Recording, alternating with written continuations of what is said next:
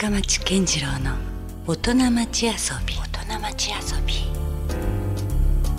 さあ、今夜遊びに来ていただいているのは筑前艶崎人形工房の原田翔平さんです。よろしくお願いします。よろしくお願いします。初めましてですね。はい、初めまして。そしてなんと今日お誕生日だそうで。そうですね。1月19日が33歳になります。おめでとうございます。ありがとうございます。いや、これも本当偶然なんですよね。全く偶然で。たまたま全然そんなこともつゆ知らずゲストブッキングしてオンエア日をたまたま1月19日ということでお伺いしたら、いや実はその日が誕生日なんですということで。ちょっとありがたいなと。ものすごい引きが強い方とお見受けしましたけどありがとうございますよろしくお願いします、はい、さあところでですね、その艶崎人形って、はい、恥ずかしながら私実は今日まで知りませんでしたおそうなんです、ね、でも歴史すごくあるみたいですもんね。そうなんですよ。ちょっとだから、はい、原田さんから、はいはい、艶崎人形とは何ぞやというところをですね、まずちょっと教えていただいてもよろしいですか。はい、まあ僕の家の家業でもあったんですけど、250年の歴史がありまして、250年、はい、福岡県福津市の艶崎という地域、まあ、ここからそれこそ北九州の方にちょっと行った中間ぐらいのところですね、海沿いの町なんですけど、ありますよね、そこで始まった、まあ、土人形ですね、はい、博多人形と同じような土人形で、まあ、それが250年続いてまして。それもなんか始まったきっかけっていうのはご存知ですか。その艶崎っていう地域にいい土が取れてたということがあって、でさらに、まあ艶崎その当時すごい栄えてたっていう歴史もあるので、そこで人形を、まあ、最初は、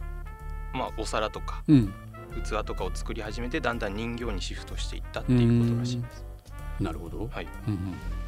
でそれを今受け継いでるような。あ、そうです。僕が8代目に8代目なんですね、はい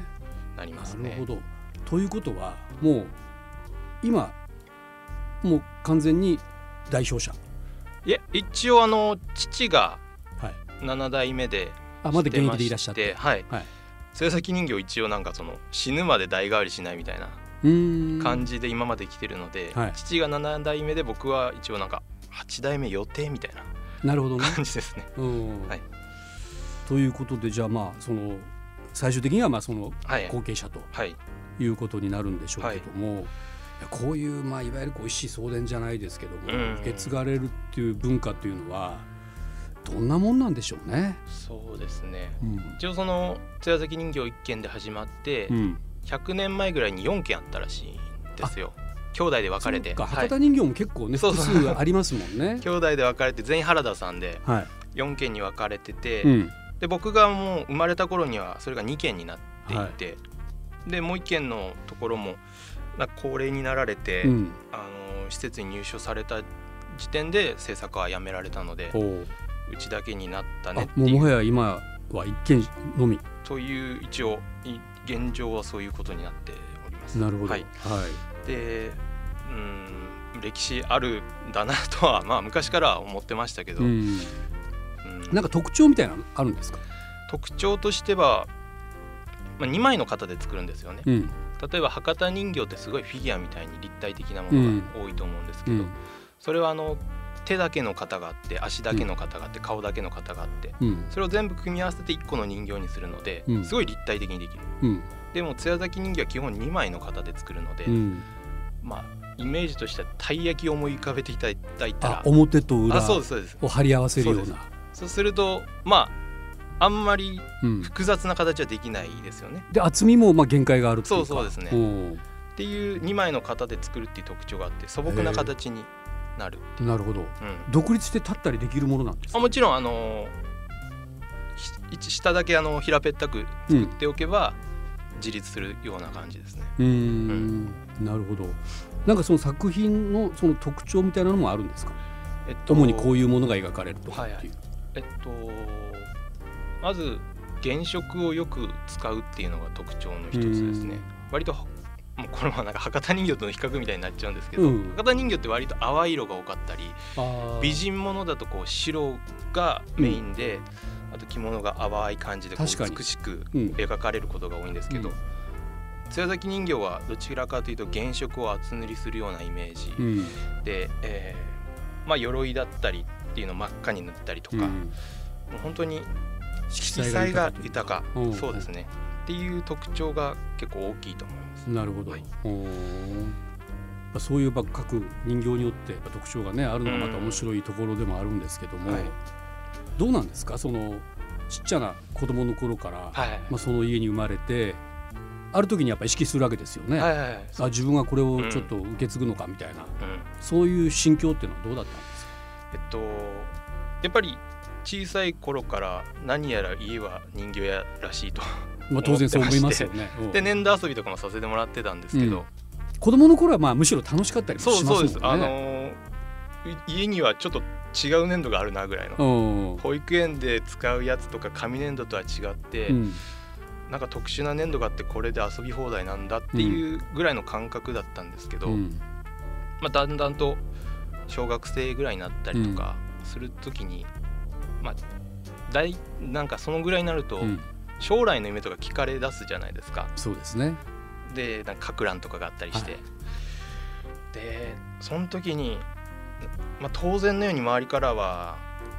原田くんちは人形屋やけんねみたいな感じで言われて、あ、俺っちって人形屋やしそれ継がないかんのかなみたいな、意識し始めて、で僕個人としては小さい頃は分かんないですけど、だんだんその小学校中学年ぐらいになるにつれて、やりたくないなっていう、ちょっと反抗じゃないけどもう、はい、しないって、言ってました。その時の親御さんといいますか、はい、はどういう反応なんですか。ですね、僕がやりたくないって言った理由もいくつかあってですね、もうその当時僕1990年生まれなんですけど、はい、物心ついた時はもうバブルがはじけ飛んでたぐらいの年です。で、やっぱり家が厳しい、家計的に厳しくて、で、あんまりこういうこと言いたくないんですけど、はい、親もこうずっと喧嘩してるみたいな、で、その原因はやっぱり金銭面にあるなっていうのが子供心に感じていたので、なるほど、僕がしたくないっていうのも全然それはそれでいいって言われました。ただそれは家はそうですけど、その地域とか周りの目からするとそれは当然継ぐでしょっていう感じだったので、だから葛藤がしょっちゅう泣いてましたね。やりたくなさすぎて。なるほど。結構それ辛いですね。辛かったですね。その周りから見ると素晴らしい仕事だし、継いで当たり前、継ぐのが正しいって思われがちなんですけど、僕からしたらもう本当家族父母大変そうだし、これを継ぐっていうことは自分も辛い目にあえということなのかというか、それがね、なんか少なくともさっきの話じゃないですけど、順風満帆というか、どんどん景気も良くてね、良さそうだったらまだちょっと判断が違ったかもしれないけど、めちゃくちゃそう思ってましたね。なるほどね。それがいつぐらいまで続くんですか。もう社会人になるまでというか。親なかなか、じゃあもうずっとやりたくなかった時代が長いんですね。もうしないって決めてましたし、もう周りから言われても反抗してましたね。しないからっていう感じで、じゃあ、全くもうその子供の一回その反抗し始めた子供の頃から、もうその艶咲き人形にはほぼノータッチな時代が続くわけですか。そうですね。家の仕事もなるべく見ないようにしてましたし、そもそも親もなんかあんまりこう子供とかに、小さい頃は違いますけど、手伝わせたりとか、道具を扱わせたりとか仕事場に入れるってことをしなかったんですと。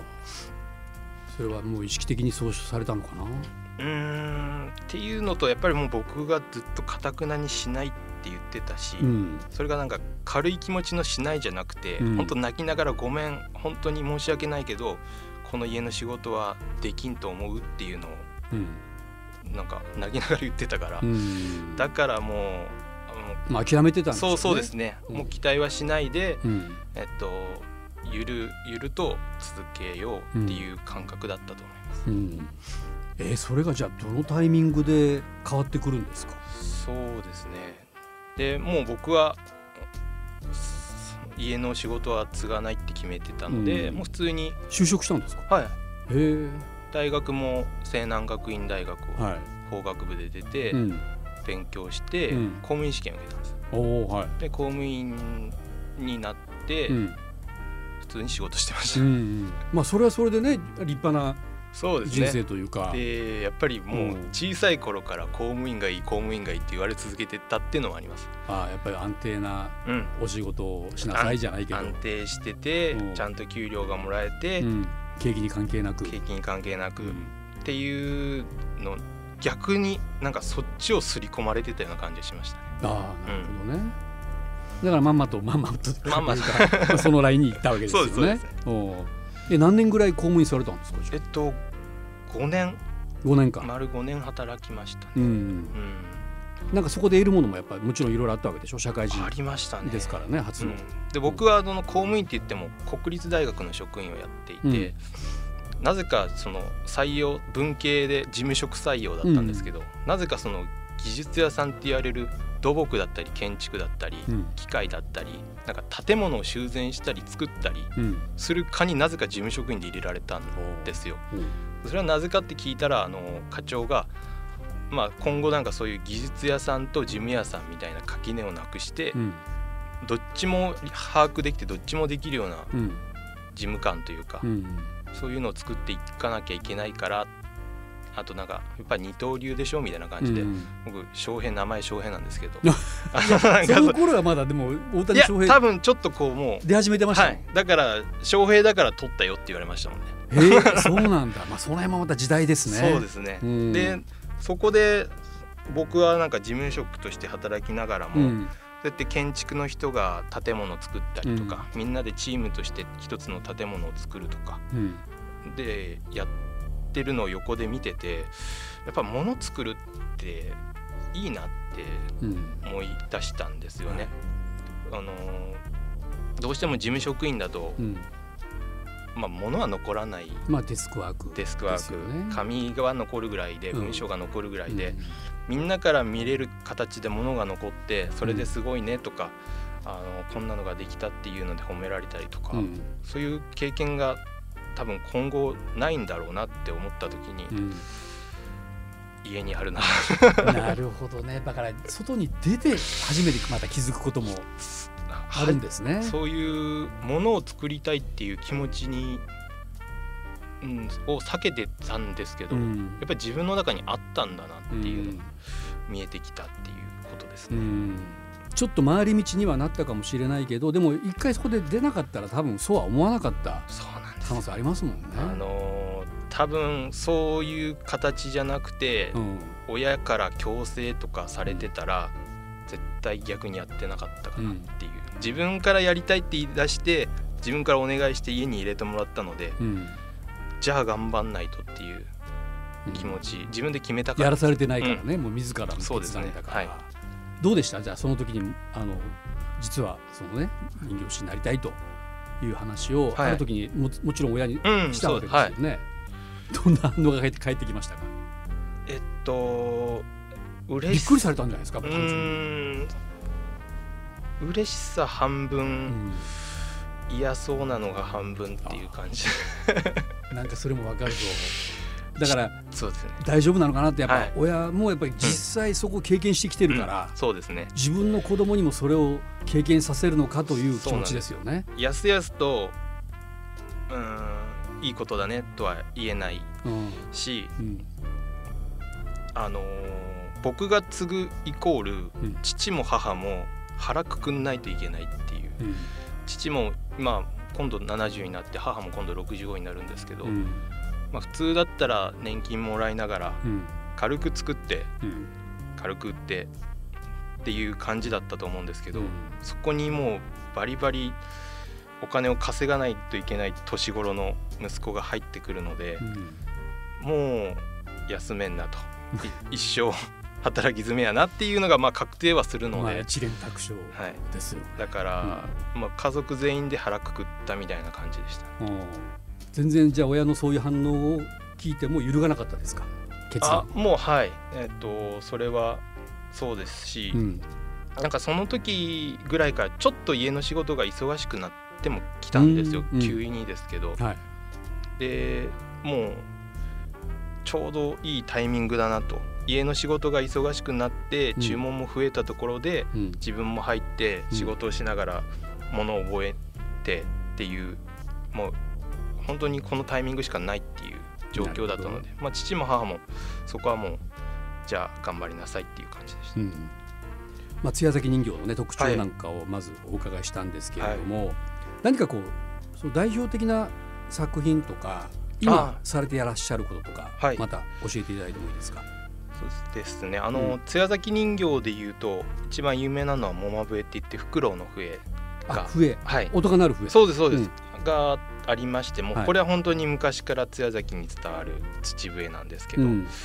これがまあ代表的なちょっとこう民芸的なおもちゃというか、そうですね、もともとは子どものおもちゃだったり、あとはなんかおばあさんが、うん、おばあさんおじいさんがご飯の前にそれを吹くと気道が開いて、うん、ご飯を喉に詰まらせないみたいな、そういう道具としても使われていたっていう、健康にも効果があるという、うん、なんかそういう笛って意外とそういう喉とかを鍛える効果があるらしくて、それがまあ昔から道具として使われてたっていうことみたいですね、うん、なるほど、うんうん、他にも何かあります？あとゴンタっていう、うん、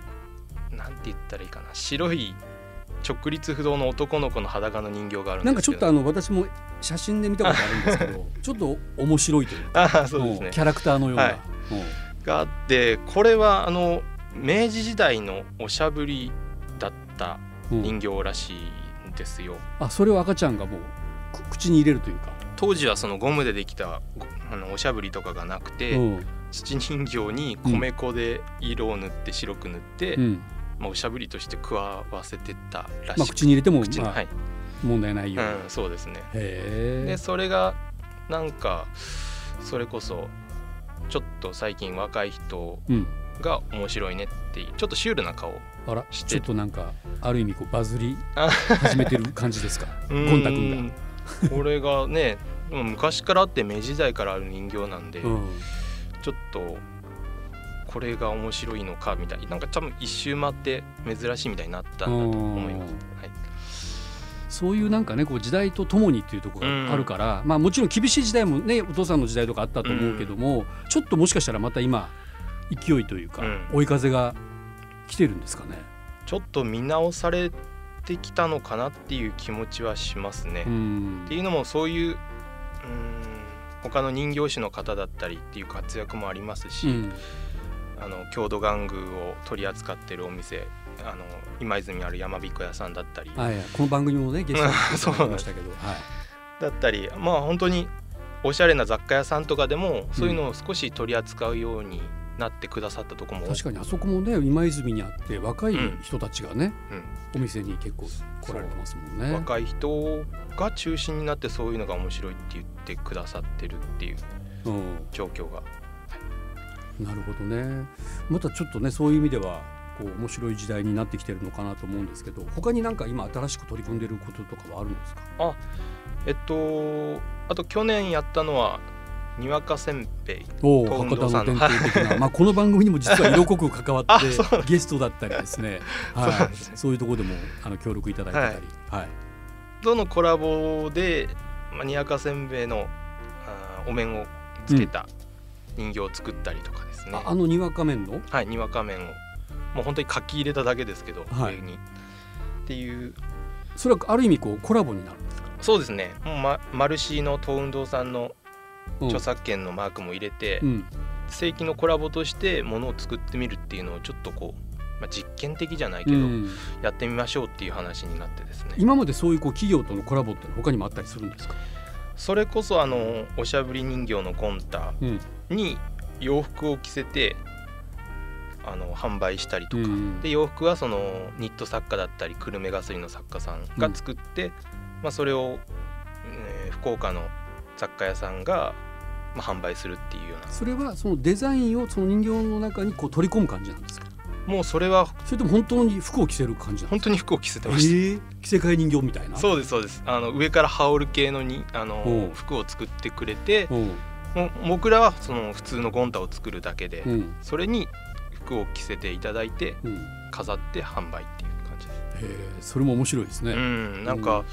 いろいろ声いただいて、うん、僕らは僕らでその